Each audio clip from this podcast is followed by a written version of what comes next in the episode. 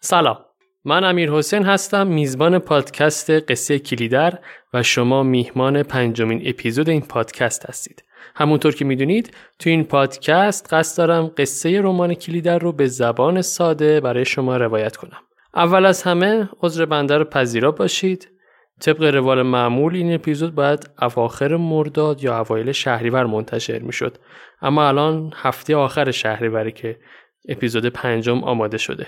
ممنون از همه شما که ایمیل زدید و دعوا کردید منو که چرا اپیزود پنج منتشر نمیشه. ایمیل های شما به شدت انرژی بخش بوده تا الان.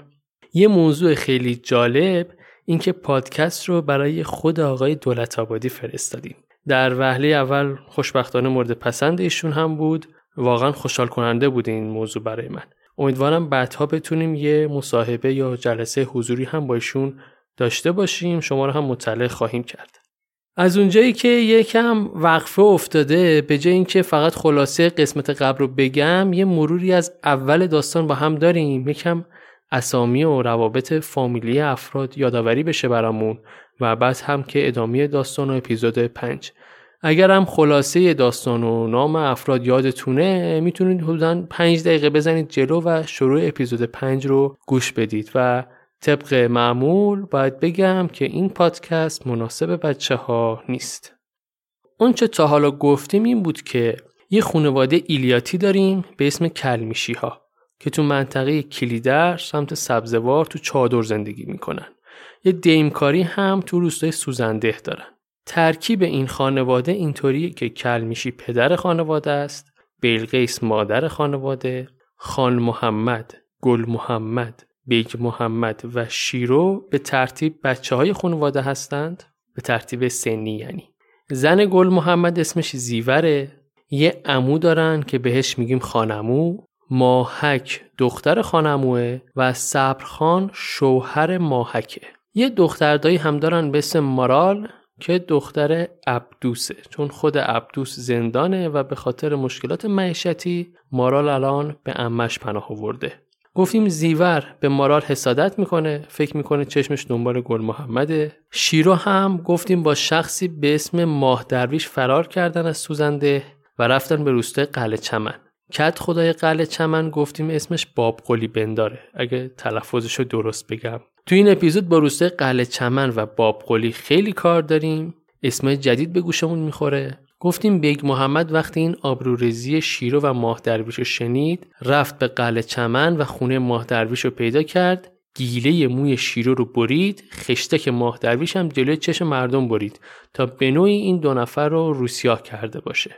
این خانواده کلمیشی ها یه دایی دیگه هم داشتن به اسم مدیار که آن قبلا می‌گفتم مدیار. جالبه بدونید این نکته رو خود آقای دولت آبادی به من متذکر شدن. گفتیم گل محمد و بیگ محمد و خان‌عمو، صبرخان و مدیار و علی اکبر حاج پسند این پنج نفر که علی اکبر پسر خاله‌ی گل محمد میشه رفتن به روستای چارگوشلی که دختر مورد علاقه مدیار رو بدوزن اسم دختر سوقی بود که تو اون قائله مدیار کشته شد.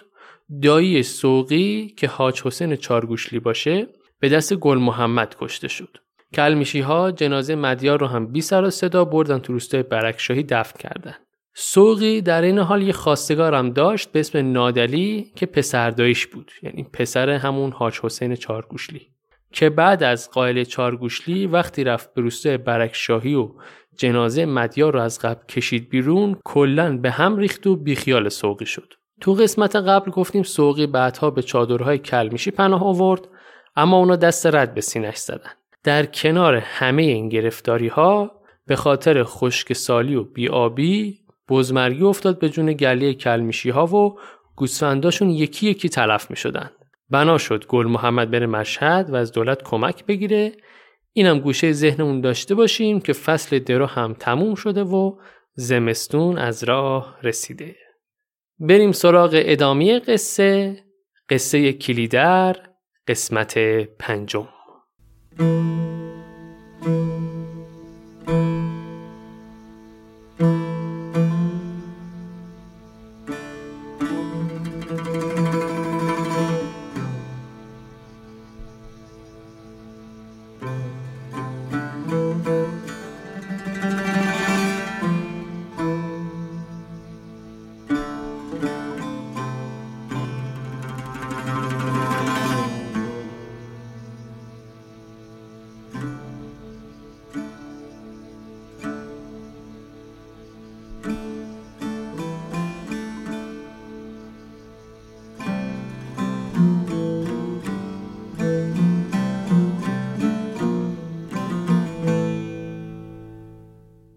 ادامه قصه از خونه حاج حسین چارگوشلی شروع میشه. نادلی از روستای برکشاهی برگشته بعد از اون حرکت آنتیفاتیکی نبش قبر تنش خسته کار دلش مرده زار در خونه رو بسته کنج اتاق نشسته. مادرش هم داره ازش پرستاری می‌کنه. چای و شیر گرم براش میاره تا این بچه یکم حالش جا بیاد. اما نادلی آتیش در وجود شعلهوره داره با خودش کلنجار میره. یه دلش میگه چرا مدیا رو کشتی؟ هم مدیا رو کشته بود هم باعث کشته شدن اون گورکن بدبخ شده بود. گفتیم مار نیشش زد دیگه گورکنه رو. از یه طرف خودش رو دلداری میده میگه گورکن خودش باعث مرگ خودش شد. خودش اصرار داشت نبش قبل کنه و این حرف و حدیثا. خلاصه جدالی در درونش بود. لالوی این فکر و خیالا یکی در می‌زنه. ماه سلطان در رو باز می‌کنه. کیه؟ گونگو. گونگو کیه؟ چوپان نادلیه.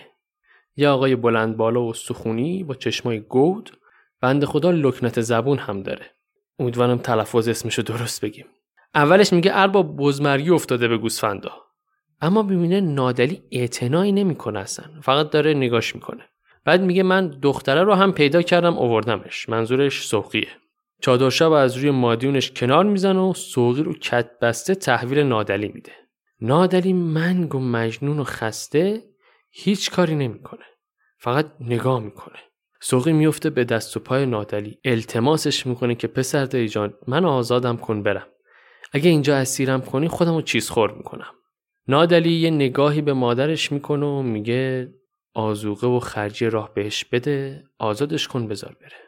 اینو گفت و رفت تو اتاق. سوقی همینطور مات و مبهوت مونده بود. نمی‌دونست چی بگه.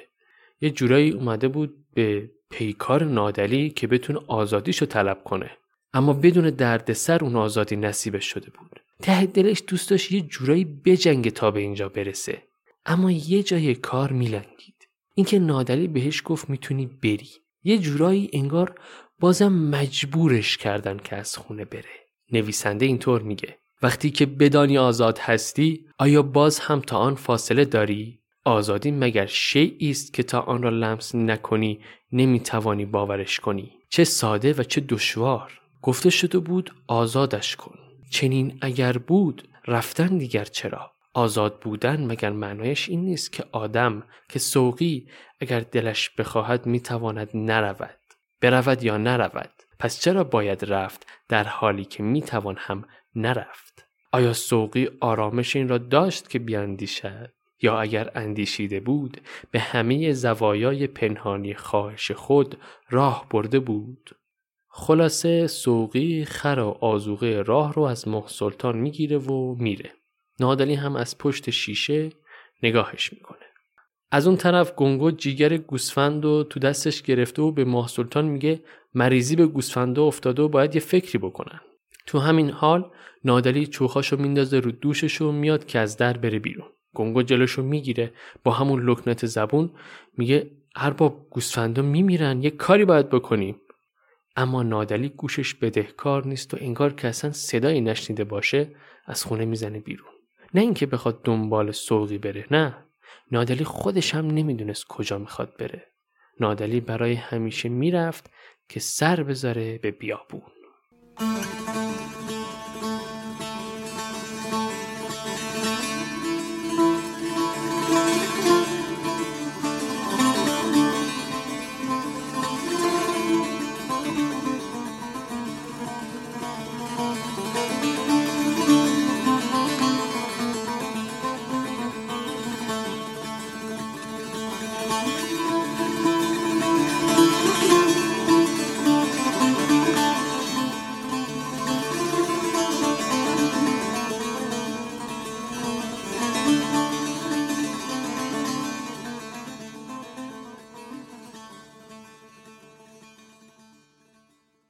برگردیم به قلعه چمن. گفتیم که ماه درویش و شیرو بعد از اینکه از سوزنده فرار کردن اومدن به قلعه چمن. یادتونه گفتیم بیگ محمد گفت معمای ماه درویش به دست باب بندار حل میشه. چرا اینو گفت؟ ماه درویش برای اینکه اموراتش بگذره شده بود نوکر خونه کت خدا کت خدای قلعه چمن کیه؟ احسن باب بندار همونی که گفتیم گل محمد رفت ازش گندم بخره دوبل سوبل باهاش حساب کرده بود. ماه درویش این روزا حال روحیش چندان خوب نیست. این گدگی و بندگی در خونه باب قلی اذیتش می‌کنه. خصوصا بعد از اون داستانی که بیگ محمد سرش آورد و بیابروش کرد تو ده آروم و قرار نداشت. یادتونه دیگه؟ گفتیم خشتکشو برید. ماه درویش تو ده کنار یه دیوار وایستاده تو حال خودشه. کتاب حال و هوای ماه درویش رو اینطور توصیف می‌کنه. این هم شد کار ماه درویش این هم شد روزگار. ببین چی شده این مرد؟ پیش از این هم البته چیزی نبودی اما چنین هم نبودی. بی اعتبار بودی اما بی حرمت نبودی. در همان بی حرمتی اعتباری نهفته بود. تو ریز تنیده در هم این زندگانی درویش اما تو به چی و به کی بسته بودی؟ بندیه چه بودی جز رهایی خیش؟ جز به رکاب مادیانی که راهبر به سوی رهایی های گسترده تر بود. تو نوکر شده ای ماه درویش نوکر بیمست. بنده نان نبودی گرچه گدای آن بودی. به چیزی در خیال خود مؤمن بودی و نبودی. اما درویش پرنده پرید و تو در بند بند پیوندهای خاکی گرفتار آمدی. خواه بدانی یا نه باور بداری یا نه تو در جرفای بند و پیوندها فرو افتاده ای چشمان خود بگشا. تو همین حال و هوا قدیر از راه می‌رسه. قدیر کیه؟ یکی از اهالی روستای قلعه چمن و پسر کربلای خدا داده. به شدت با قدیر کار داریم. کربلای خدا داد قدیما خودش ساربون بوده. اما با گذشت زمان و پیشرفت تکنولوژی و ورود ماشین و اتول به ایران کاسبی این کاروانا هم آجر میشه. تو این برهه باب قولی بندار گوش تیز می‌کنه که شطورهای کربلای خداداد رو بسخر کنه. از طرف قدیر به شدت مخالف فروش شطور هاست. خصوصا که در نظر داره با یکی از اهالی ده به نام پهلوان گودرز بلخی بزنن تو کار پرورش گوشت شطور اما باب قلی بندار به واسطه ماه درویش شطورها رو از چنگ کربلای خداداد در میاره و این میشه که علی میمونه و حوزش اینو گفتم که بدونیم رابطه بین قدیر و گودرز بلخی و باب قلی چجوریاس و پیشینش رو بدونیم.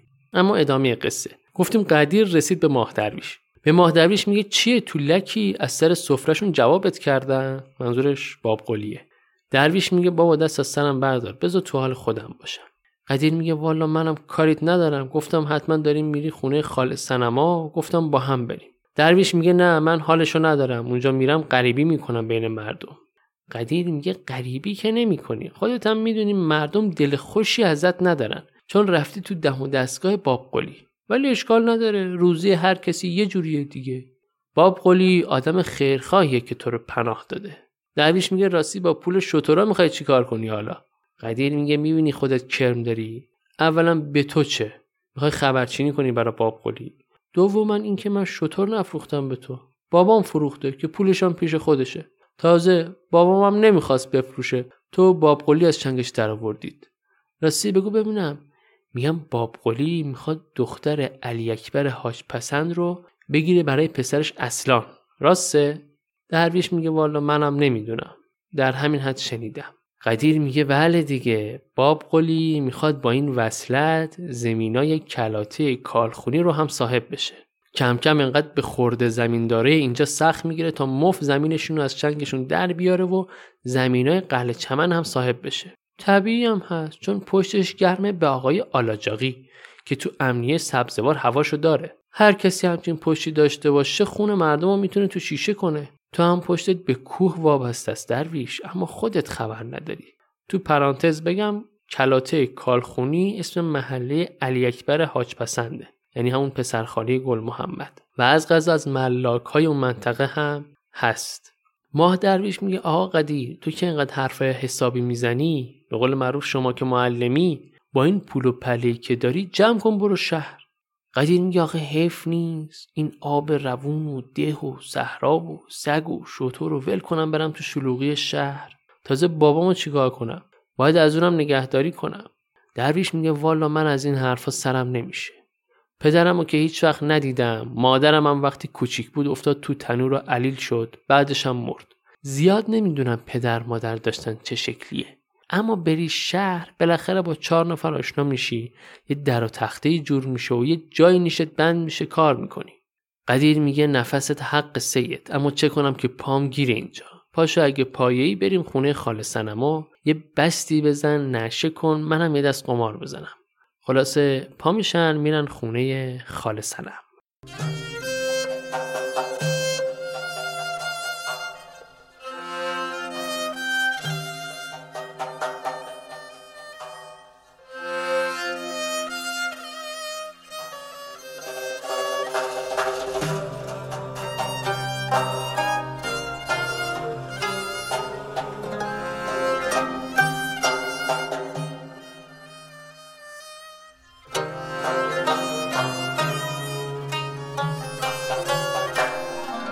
خب ببینیم خونه خال سنم چه خبره. تو کتاب میگه خال سنما اما من میگم خال سنم راحتتر رو زبون میچرخه. این خونه خال سنم عملا کازینوی قلعه چمن بوده. کاباره نه ها کازینو اینا رو دقت کنید. محل قمار و نشگی و ایشونوش و شب نشینی ساده ترش میشه شیرکش خونه خال سنم اینجا رو با برادرش زاق عبدل میچرخونه. زاق عبدل. خال سنم زنیه با صورت دراز و خشکیده موهای نرم و هنابسته و چشمای درشت و البته زنی بسیار تمیز و نظیف و مرتب و منظم. زاغ عبدال مردی با ریشهای زبر و ابروهای خنجری و لبهای کبود و کلفت. کم حرف و خردگیر و بعضن بزلگو. از غذا گودرز بلخی و دایی قدیر هم اونجا هستن یعنی خونه خال سنم پهلوون بلخی رو یه اشاره کردیم دیگه. گفتیم قرار بود با قدیر پرورش شطور را بندازن. پهلوون بلخی همونطور که از اسمش پیداست یلیه برای خودش تو روستا. زیر بار حرف زور نمی‌رفت. هیچ موقع هم برای هیچ اربابی دهقانی نکرده که رو زمین این اون کار کنه. موقع فصل درو می‌رفت برای درو و روزمز کار می‌کرد. دستی هم در قاچاق داشت که البته آبخونکش هم خورده بود. از تو سری خور بودن رعیت بدش میومد و همچین ملت را هم تحویل نمی گرفت. خلاصه قدیر و ماه درویش اومدن پیش بلخی نشستن. توی این حال و هوا دایی قدیر پا شد رفت. چراشو بعدا میگیم. ماه درویش میره پای بسات شیره بلخی و قدیر هم میگن آقا پاسور بزنید. خالصتنم میگه قدیر امسال بختشو باخته رو دور برد نیست. درویش میگه قمار همینه دیگه مثل کاروان شطوره. اگه جلو بیفتی خوبه اما اگه عقب بیفتی حالا حالا طول می‌کشه تا برسی به اول کار. زاغ عبدال میگه سید جان تو هم خوب بلدی ها. بلخی میگه چرا بلد نباشه؟ اونم بین همین مردم دیگه. دیدید چطور بلد جلوی قافله بدوه؟ مثل سگ تازی برای باب قلی بندار جلو افتاده بود تا شطورا رو بخره. گفتیم دیگه قصه درویش و شطورای کربلای خداداد و اینا چی بود؟ درویش میگه آیه بلخی من مهمان شما اینجا. چرا هر موقع به من می‌رسی نیش و کنایه می‌زنی؟ من فقط دارم نوکری باب قلی بندار رو می‌کنم. دشمنی که ندارم با شماها. بلخی میگه اینا همه از سیاست باب قلیه. فقط آدمای غریبه رو تو دم دستگاش را میده که اهل این ده سر از کارش در نیارن. خلاصه کلی سر این چیزا بلخی با همه جر و بحث می‌کرد. سید که نشه شد پول بستش رو با خالن سنم حساب می‌کنه که بره. قدیرم پا میشه بره. بلخی میگه بودی حالا یه دست پاسور می‌زدیم. قدیر میگه دو نفری حال نمیده. اینجا بازم بلخی با زبونش نیش می‌زنه و قدیر. میگه اصلا تقصیر اون داییته هر موقع میبینیش یاد لالا میفتی بابا اون قصه تموم شد رفت. رها کنید دیگه. لالا کیه این وسط؟ اونم قصه داره. فقط بدونید لالا میشه زندایی قدیر.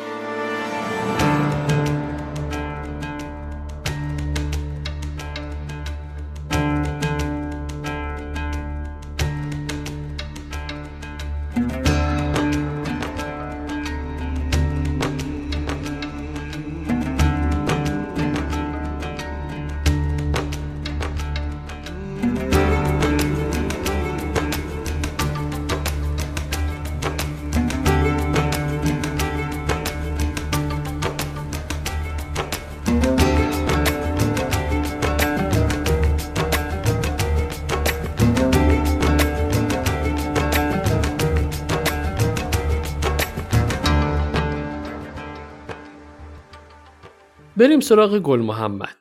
گل محمد رفته بود مشد پی دوا و درمون گوسفندا. بلکه با کمک نهادهای دولتی یکی رو پیدا کنه که بیاد به گوسفندا سوزن بزنه.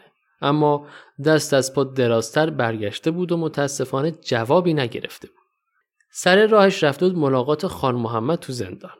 خان محمد بهش گفته بود برو سراغ علی اکبر حاج پسند و از اون کمک بخوا. اگه خاطرتون باشه داستانشو گفتیم دیگه که به خاطر دزدی از گله حاج حسین چارگوشلی علی اکبر پسر خالشون تقصیرا رو میندازه گردن خان محمد و قصر در میره. یعنی اون خان محمد و مدیار و علی اکبر اینا و خان امو اینا سه چهارتایی قبلا به این حاج حسین چارگوشلی که گفتیم تو اون قائل سر سوقی کشته شد از گلش دوزی کرده بودن. بعد گرفته بودنشون حالا چجوری میشه؟ همه تقصیر میفته گردن خان محمد. علی اکبر هم قصر در رفته بود زده بود زیر همه چی. کل محمد بعد از ملاقات داداشش خان محمد الان اومده به کلاتی کالخونی در خونه خال گلندام تا با علی اکبر صحبت کنه. اسم خالش گلندامه. خصوصا که علی اکبر تو این سالهای اخیر تونسته بود زمینای کلاته رو بخره و یه مال و منالی به هم بزن و زمینی تصاحب کنه و خلاصه مالدار شده بود. گل محمد در میزن و ممرزه چل ساله پسر گل خانوم که نوکر خونه علی اکبر بوده میاد دم در. حالا احوال می‌کنه به گل محمد میگه علی اکبر گورماس خورده خوابه. گورماس هم قبلا گفتیم چیه. گل محمد میگه خب بیدارش کن. من رضا میگه والا بیدار کنم اخلاقش سگی میشه. اگه می‌خوای برای تو هم گورماس بیارم بزنی بر بدن تا علی اکبر بیدار بشه. گل محمد بهش بر می‌خوره میگه مسخره می‌کنی منو. برو کنار بذار باد بیاد. تو این حال و هوا خالش میاد. یه پیرزنی با موی سفید و صورت چروکیده و البته با زبونی نیشدار. با کم محلی گل محمد دعوت می‌کنه بیاد تو. میگه چی شده؟ از این ورا اومدی؟ گل محمد میگه طوری نیست. اومدم یه سر به پسر خالم بزنم. گلندان میگه علی اکبر حالا شد پسر خاله؟ تا دیروز که بلقیس حاضر نبود شیرو رو بده به علی اکبر. یادتونه اشاره کردین دیگه که علی اکبر خاطرخواه شیرو هم بوده. بعدش هم شروع می‌کنه به کنایه زدن که شنیدم شیرو رفته کلفت خونه بابگلی شده. عجب آشی درست کرد برای خانوادهش گل محمدم هی میگه خال جانین بحثا به من دخلی نداره. من برای کار دیگه اینجا هستم. گل اندام که می‌بینه نمی‌تونه حرس گل محمد رو در بیاره. دیگه آخرین ضربه رو محکمتر می‌زنه و میگه یعنی چی؟ یعنی تو بیغیرت شدی؟ والا از تو بعید بود. گل محمد دیگه اینو میشنوه جوش میاره. میگه خاله جان بکش بیرون از ما. حداقل احترام مهمون بودنمون رو نگه دار. خاله دیگه می‌بینه که بله چوبو کرده تو لونه زنبور. میگه خاله جون چیزی که عوض داری گله نداره. حالا که شیرو رو به علی اکبر ندادید داداشت بیگ محمد هم اگه پشت گوشش رو دید خدیج رو هم می‌بینه. بلقیس به ما دختر نداد منم بهش دختر نمیدم. همه می‌دونن که این دختر رو چقدر مال نشسته. تو پرانتز حالا خدیج کیه؟ خدیج دختر علی اکبر از زن قبلیش بوده و تنها وارث علی اکبر به حساب میاد. یه اشاره هم کردیم که باب قلی بندار خدیجه رو برای پسرش اصلا نشون کرده. اونجا که ماه درویش و قدیر داشتن با هم صحبت می‌کردن گفتیم اینو. بعد از حرفای گلندام خدیج سماور و قوری رو میاره می‌ذاره کنار دیوار برای گل محمد که چای رو دم بذاره. یعنی خود گل محمد چای دم بذاره. تو همین حال و هوا علی اکبر از خواب بیدار میشه و میاد پیش گل محمد. سلام علیکی می‌کنن و علی اکبر میگه چه خبر از چارگوشلی؟ گل محمد میگه هنوز که رد ما رو نزدن. اما نادلی پیگیر قاتل باباشه. تا روستای برکشایی هم رد گرفته. اما بعدش خبر ندارم. منم دارم از مشهد برمیگردم. این مشهد رو که میگه یه جورایی کد داد به علی اکبر. علی اکبر خودش می‌پرسه رفته بودی دیدن خان محمد؟ گل محمد میگه فقط به خاطر خان محمد نرفتم. بزمرگی افتاده بین گوسفندامون. رفته بودم بلکه بتونم از امنیه استانداری جایی کمک بگیرم. اما کسی گوشش بده کار نبود. آخرم چند تا درش بارم کردن و انداختنم بیرون از ادارشون علی اکبر میگه والا بزمگی که میون گوسفنده ما نیومده هنوز. پیغامی هم از خان محمد داری؟ گل محمد میگه والا خان محمد سلام رسوند و گفت می‌تونم بیام از تو کمک بگیرم. گویا حساب کتابی دارید با هم. علی اکبر میگه کدوم حساب کتاب؟ نه ما حسابی نداریم با هم. گل محمد میگه اصلا اینا به کنار. به هر حال ما قوم و خیشیم. موقع تنگ دستی باید دست همو بگیریم. یه جوری کمک من کن تا عید گلم و برسونم. بعدش قرضمو باهات صاف می‌کنم. علی اکبر میگه اگه می‌خوای بیشتر شرمنده نشم دیگه حرفشو نزن. حرف و نگاه شما چقدر زبون باز این بشر. شما هم اگه خواستید به کسی قرض ندید می‌تونید از این جمله استفاده کنید. علی اکبر میگه والا تو خودت مالداری و می‌دونی که سر زمستون نمیشه کمکی کرد. هر چی داشتم و دادم آزوقه خریدم برای گوسفندا. دستم خالیه. گل محمدم بنده خدا سرشو میندازه پایین و میگه باشه عیبی نداره. و از خونه علی اکبر می‌زنه بیرون.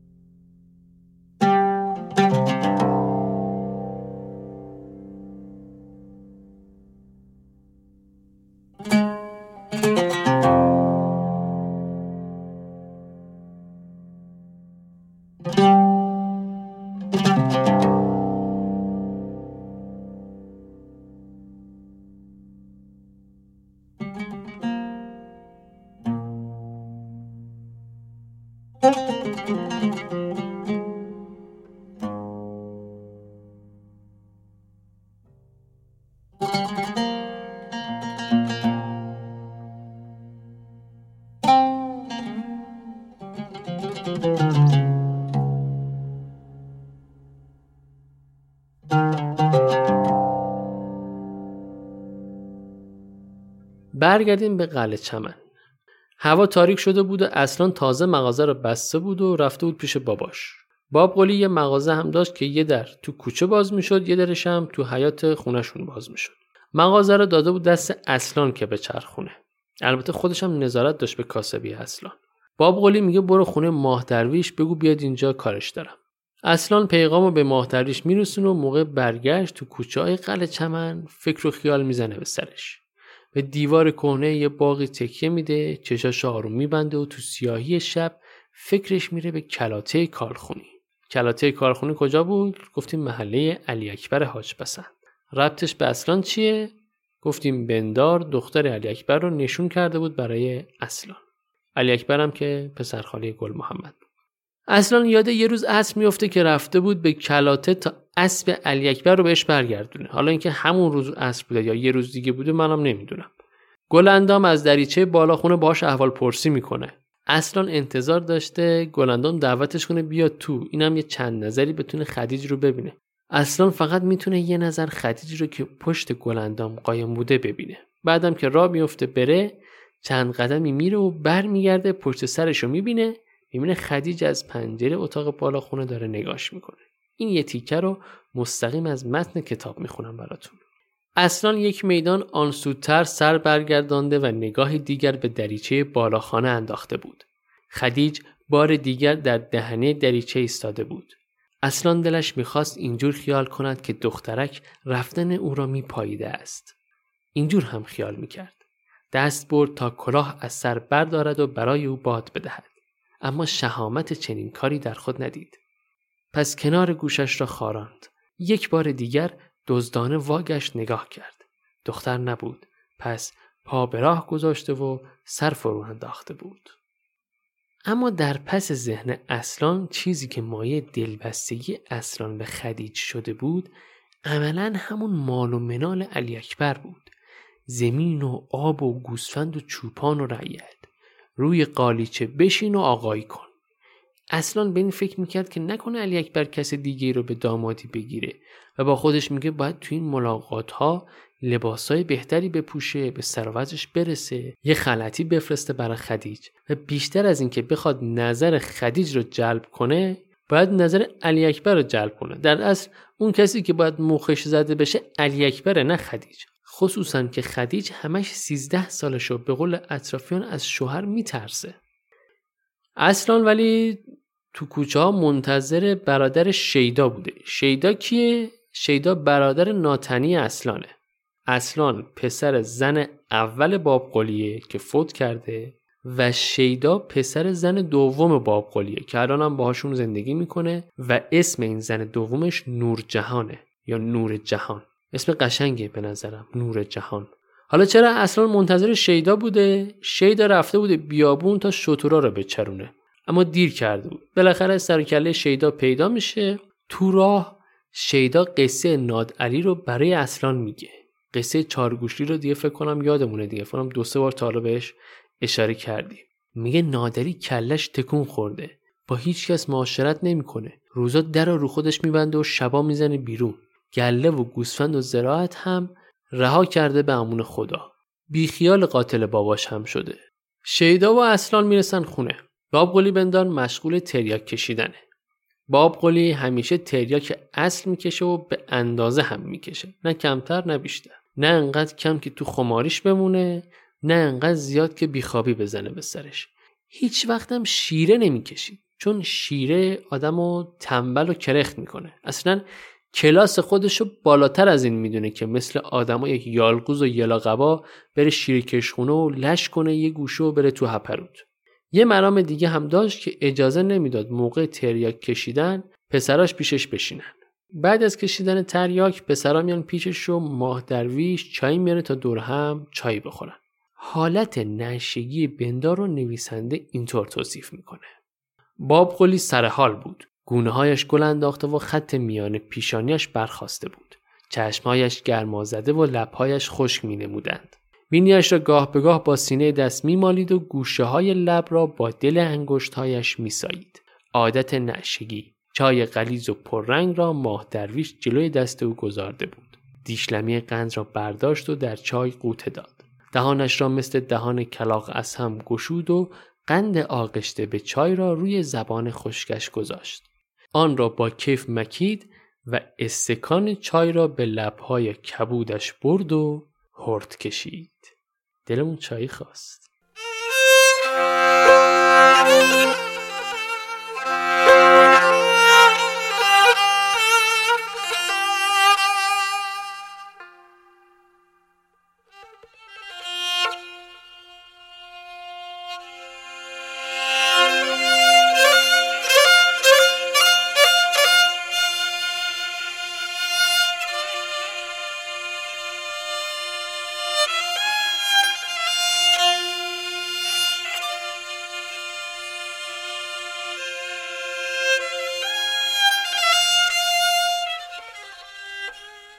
بندار که سر حال میاد با اصلان و شیدا درباره کاسبیشون حرف می‌زنه. لالی و صحبتاش به شیدا میگه دیگه دور و زمونه ساربونی و شطورچرونی سر اومده که قافله را بندازی از این ور مملکت جنس ببری اون سر مملکت. یه زمانی به دهقان دختر نمی‌دادن ولی به ساربون می‌دادن. اما الان دیگه ماشین اومد و با ماشین جنس جابجا میشه این شطورا فقط به درد پروار کردن می‌خوره که به موقعش کاردشون بزنیم و گوشتشون رو بفروشیم اصلا میگه البته اگه این قدیر بذاره. ماه درویش پی حرفشو می‌گیره و میگه قدیر هنوز چشمش پی این شطوراست کربلای خدا داد پول شطورا رو که گرفته قایم کرد و هیچی به قدیر نداده. فقط اون یکی پسرش عباس شان تونسته یه چند تا اسکناس از کربلای خداداد بگیره و خلاصه از این پول شطورا به نوایی برسه. با عباس جان هم بعدا کار داریم. قصه داره اونم. از طرفی کربلای خداداد زمینگیر شده و قدیر داره جمع جورش می‌کنه. در حد پول سیگارش بهش پول میده. باب قولی این حرفا رو که میشنوه به فکر میره. پیش خودش میگه یه جوری باید این قدیر رو رام کرد. اول اینکه بندازیمش دست این سرباز بگیرها تا ببرنش سربازی و شرش کم شه. اما خب ممکنه به خاطر کفالت باباش معاف بشه که احتمالش هم زیاده. جالبه که اون زمان همین قانون کفالت بوده. بهترین کار اینه به جای اینکه کار دم دستی و کشاورزی بهش بدم بیارمش تو کار قاچاق تریاک. اینجوری افسار قدیر تو مشتمه. هم سرش بند میشه هم یه پولکی در میاره همین که چموشی نمی‌کنه. هر موقعم بخوام به بهانه کار قاچاق ازش آتو دارم. این فکر رو از ذهن بابقلی رد میشه. خلاصه بعد از توصیه های اقتصادی امنیتی بابقلی کم کم بچه ها آماده میشن که بخوابن. شیدا هنوز سر ایوون وایساده و خوابش نمی‌بره. باب قلی میاد بره مستراح می‌بینه شیدا بیداره. بهش میگه بیداری زده به سرت. هنوز زوده بابا جون. بذار اول دست اصلان بند کنی بعدش نوبت توه. تا آدم دید شاشش کف کرده خوب نیست بیخوابی بزنه به سرش. البته به نظر نمیاد که شیدا تو فکر کسی باشه. خلاصه شیدا هم میاد نزدیک جای برادر تو حیات بخوابه که در می‌زنن کیه؟ گل محمد از راه می‌رسه. از کجا داره میاد؟ گفتیم رفته بود کلاته کالخونی که از علی اکبر کمک بگیره. شیدا تعارفش می‌کنه بیاد تو. کلی هم تحویلش می‌گیره. میگه افسر شطور رو بده من خودم بهشون غذا میدم. گل محمد هم میره اتاق بالا پیش بندار. بندار هم به فهمی نفهمی احترام خاصی قائل بوده برای کلمیشی ها بالاخره سالها داد و ستت داشتن با هم. چاق سلامتی می‌کنن با هم. از این حرفا که کجایی سری به ما نمی‌زنی. آره ما که گرفتاریم به خدا و وقت سرخاروندن نداریم و از زراعت میگن. گل محمد گله می‌کنه که خدا قهرش گرفته و بارون نمیاد. زمین محصول نمیده. یادمونه دیگه گفتیم تو سوزنده دیمکاری داشتن و زمینشون محصول خوبی نداده بود. گل محمدم جمع کرد اومد سمت چادرها. خلاصه از این میگن که اصلان و شیدا وردست بندار هستن. اینکه کاسبی دردسر داره و بازار خرابه و دیدیم دیگه اینایی که بازاری هستن از همه بیشتر مینالن. خصوصا تو این ایام گرونی دلار و رکود تورم اینا همیشه مینالن. فکرشو بکن باب قلی به گل محمد میگه از صبح تا شب ده شی پنج شی کنار هم میچینیم اما بازم می‌بینیم ضررش بیشتر از نفش بوده. یعنی یه جوری میگه. آدم می‌خواد بهش بگه حاجی اگه مشکلی داری می‌خوای یه چیزی من دستی بهت بدم. گل محمدم حواسش به این دو پهلوگویی های بندار هست. ولی خب باید مدارا کنه با بندار. در این باره نویسنده اینطور میگه. اهل بیابان بابقلی را همان جور که بود پذیرفته بودند و با او داد و ستد داشتند. نیازی دو سویه وامی داشتشان که در نیک و بد یکدیگر سازشی کجدار و مریض داشته باشند. بیشتر مردم ما دروغهای آشکار یکدیگر را می‌بینند و در پوششی از لبخند دروغی دیگر از نگاه هم پنهان میدارند کردار حساب شده و اگر بشود گفت خردمندانهشان در داد و ستدها مایه از دروغ دارد که در لابلای عواطف و احساسات گذرا لاپوشانی می شود. گویی نیازهای معیشتی دروغهای دو را موجه می نماید. این دم بگذار بگذرد. این کار بگذار راه بیفتد. این نیاز بگذار رفت شود. این گره بگذار گشوده شود و سرانجام این دروغ بگذار گفته شود کرده شود روزگار یک روز پایان می گیرد پس مشکل همین امروز را راست و دروغ باید حل کرد فردا که هنوز نیامده است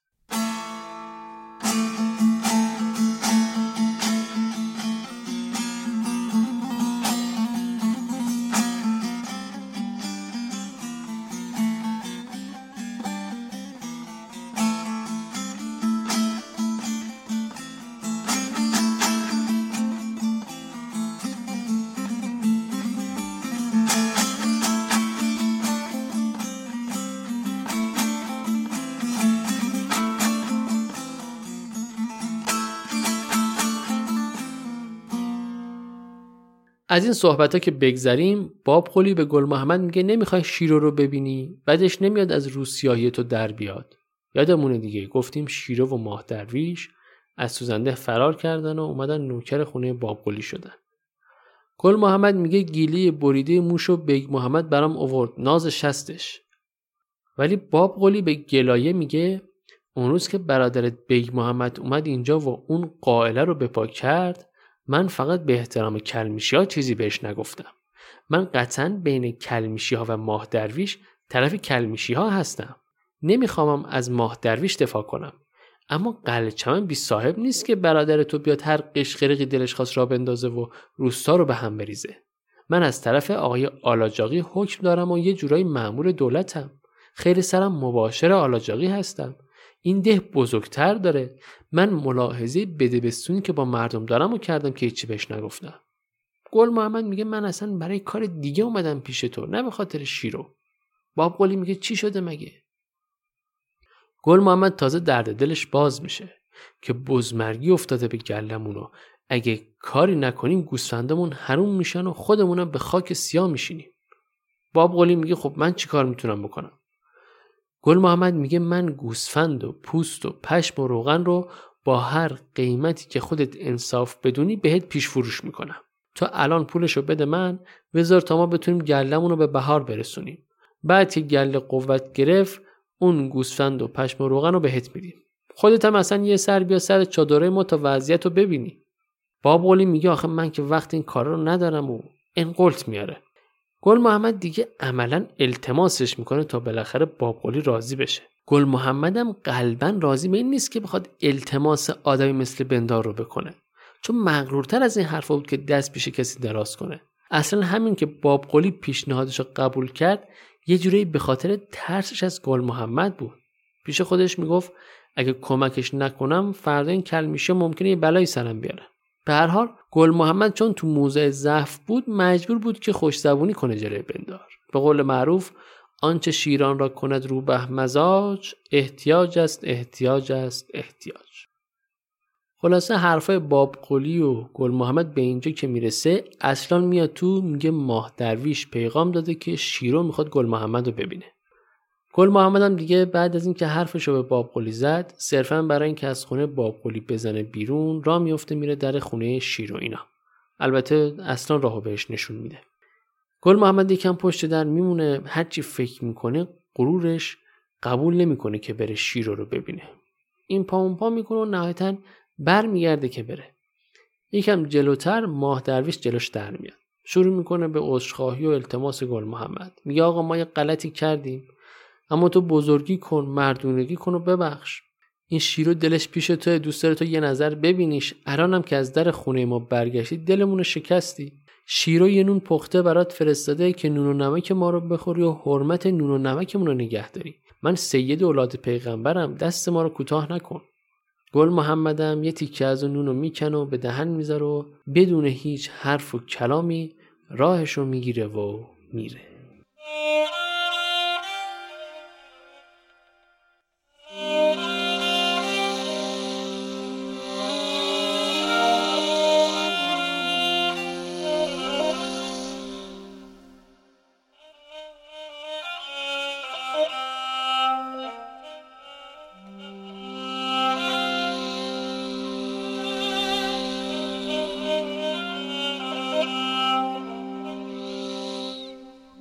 باب قلی بالاخره راضی میشه و همراه گل محمد کله سهر را میفتن به سمت دشت نرد. یادتونه دیگه گفتیم وقتی بزمرگی به گله افتاد بنا شد خانمو گله رو ببره به چراگاه نرد. گل محمد رفته بود با زمینداره اون منطقه صحبت کرده بود. خلاصه تو راه درگیر باد و طوفان میشن گل محمد که ایلیاتیه با این حال و هوا آشناست. اما باب قلی همش فوش میده به خودش که چرا تو این هیری ویری اسیر این یلف بچه شده و مثل غلامای حلقه به گوش خام حرفای گل محمد شده. پیش خودش میگه این معامله فقط به نفع کلمیشی هاست. اصلا من بندار با این دبدبه و کبکبه چرا باید را بیفتم عقب گل محمد؟ اون به من نیاز داره. من که از اون چیزی نمی‌خوام. اما ته دلش می‌دونست که چرا پیشنهاد گل محمد را قبول کرده دیگه. گفتیم ته دلش یه ترسی از گل محمد داشت. خلاصه میان تا می‌رسن به گله کلمیشی ها خانواده کلمیشی هر کدوم یه طرفی هستن. همه چشم انتظار گل محمد که کمکی آورده باشه. یه گوشه انبوهی از پوست بز و میش هاست. یه گوشه لاشه گوسفند هاست. بلقیس میگرده گوسفنده دم مرگ رو نشون کنه و کارت بزنه. مارال دختر برادر بلقیس مات محبود داره این وضعیت رو نگاه می‌کنه. زیور زن گل محمد با اون حالش کمک بلقیس می‌کنه که گوسفندا رو این ور ببرن. خانمون لبه جوباب نشسته و چاقوش رو تو زمین فرو کرده. ماهک دختر خانمون یه گوشه دیگه نشسته. صبرا و شوهر ماهک به چوب چوپانیش تکیه داده.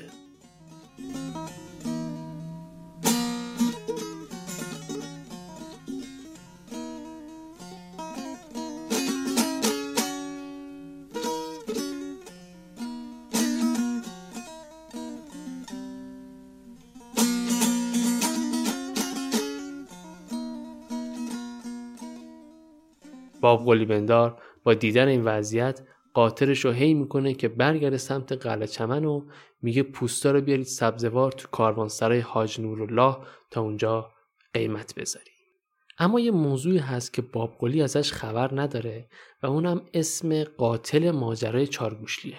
یادمونه دیگه گفتیم حاج حسین چارگوشلی تو اون قاله کشته شد. تو این اپیزود هم گفتیم شیدا قصه نادعلی رو برای اصلان تعریف کرد. خب شیدا اصلا چرا موضوع نادلی براش مهم بود؟ گل محمد هم وقتی اومد قلعه چمن بابقلی درباره قائل چارگوشلی ازش می‌پرسه. اما گل محمد خودشو می‌زنه به بیخبری. میگه من فقط می‌دونم یه نفر مرده. نمی‌دونم کی. در صورتی که بابقلی نگران وضع نادلی و مادرش ماه سلطان بود. خب این ماجرا چه ربطی به بابقلی داره؟ چرا این وضعیت نادلی برای بابقلی اهمیت داره؟ دلیلش اینه که دایی نادلی کسی نیست جز بابقلی بندار.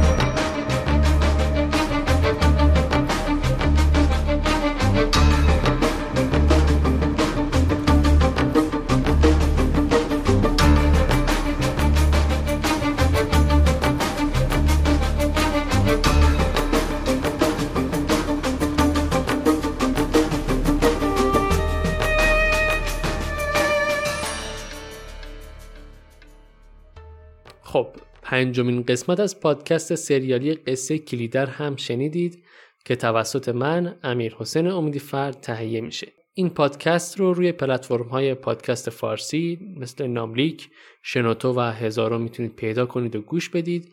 روی پلتفرم های انتشار پادکست و همینطور صفحه شبکه های مجازی داریم کار می‌کنیم تا پادکست بهتر و بیشتر شنیده بشه. اگر پیشنهادی در این زمینه دارید به من ایمیل بزنید کلیدر story at sign Gmail dot com پل ارتباطی من و شما خواهد بود. من تمام ایمیل ها رو می‌خونم و پاسخ میدم. نهایتا اگر از شنیدن این پادکست لذت بردید بهترین حمایت اینه که اونو به بقیه هم معرفی کنید. سپاس که ما رو میشنوید. نوش گوشتون.